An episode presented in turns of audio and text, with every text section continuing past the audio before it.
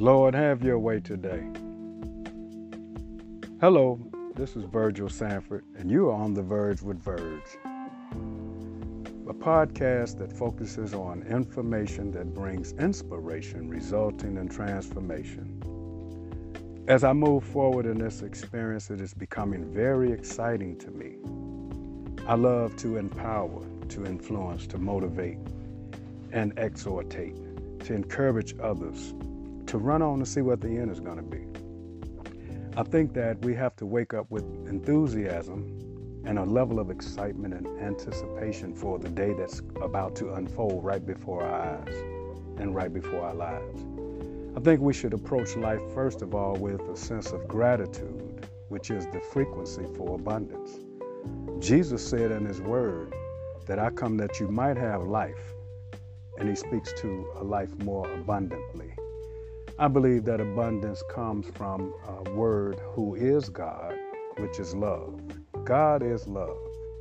And I think in order to really live, you must really understand this word love. If we, sep- if we separate the word and exchange the letter O in the word love for I and the letter V for the word F, you'll find life.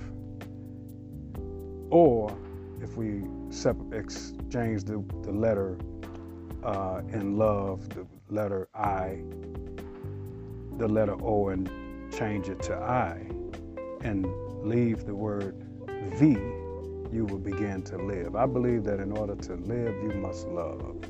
In order to experience abundance, love is the key. This love is a word that, from the Greek language, agape, which speaks to unconditional love, which uh, is described, or uh, an example of it is the love that a parent has for a child. No matter how the child may live or choose to decide the the way to live their lives, the parent will continue to love their child unconditionally.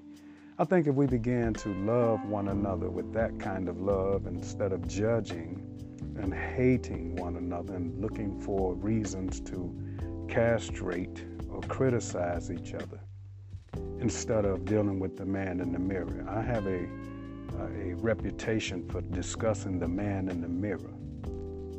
As a Christian, a true believer of God, I've never seen a hypocrite in the church.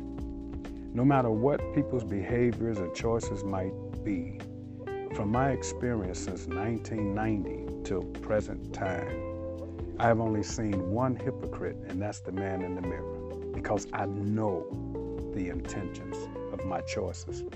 And I know that I want to do better. Sometimes I fail miserably we will continue to miss the mark. Let me ask you a question. Some of us might be doing very well in life, and does it seem that life is all that it has to offer to you? You may be doing okay. You may have a good job, a career going for you, you may have a good family, you may have some financial security as you know it. You may have a host of friends who love you and care about you, but yet does it seem that something is missing? I believe that God has given us an insatiable desire for life, a zest, a zoe, if you will, to uh, have a, a obsession for aliveness.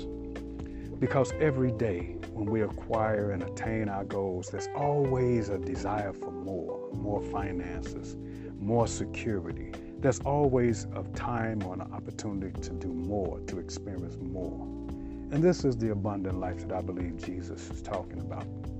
I just wanted to say to us today that if we really want to live and experience the abundant life in our financial resources, financial security, financial literacy, um, financial freedom, if we really want to experience the abundant life and rich life in our relationships, genuine and authentic friendships, where we can be free to be who we are and not worry about what someone else might think of us. If we really want to experience abundance in our time management and how we share our time and prioritize the things that we do in our lives, and more than anything, if we want the abundant life in the area of our health and wellness, a healthy mental aptitude, a healthy mental attitude, I believe that we can't have a healthy mind until we have a healthy soul. Our spirits need to be healed. And it begins with a personal relationship with the Word of God, which is able to build us up and give us an inheritance among them who are sanctified. I'm speaking from experience because I believe you have to become ratchet first and experience all the rigors of ratchetness before you can come to a final place of righteousness. The Word of God tells us to seek ye first the kingdom of God and His righteousness, and then all of these other things will be added unto us. So you may find your yourself in a place where things are not going so well and you have a lot of confusion and maybe even experience levels of depression, despair, despondency, oppression. But know that God is able to bring us through because we have to go through in order to get to God's will. So I just want to leave an encouraging word, sharing information to maybe even inspire you to press on a little further, to see what the end is going to be, to motivate you for transformation. In order for things to change, we must change. The change starts with you.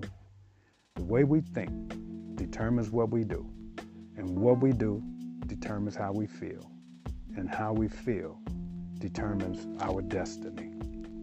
I think we do what we feel based on the way we think, and as a result of that, we have the uh, life that we live today.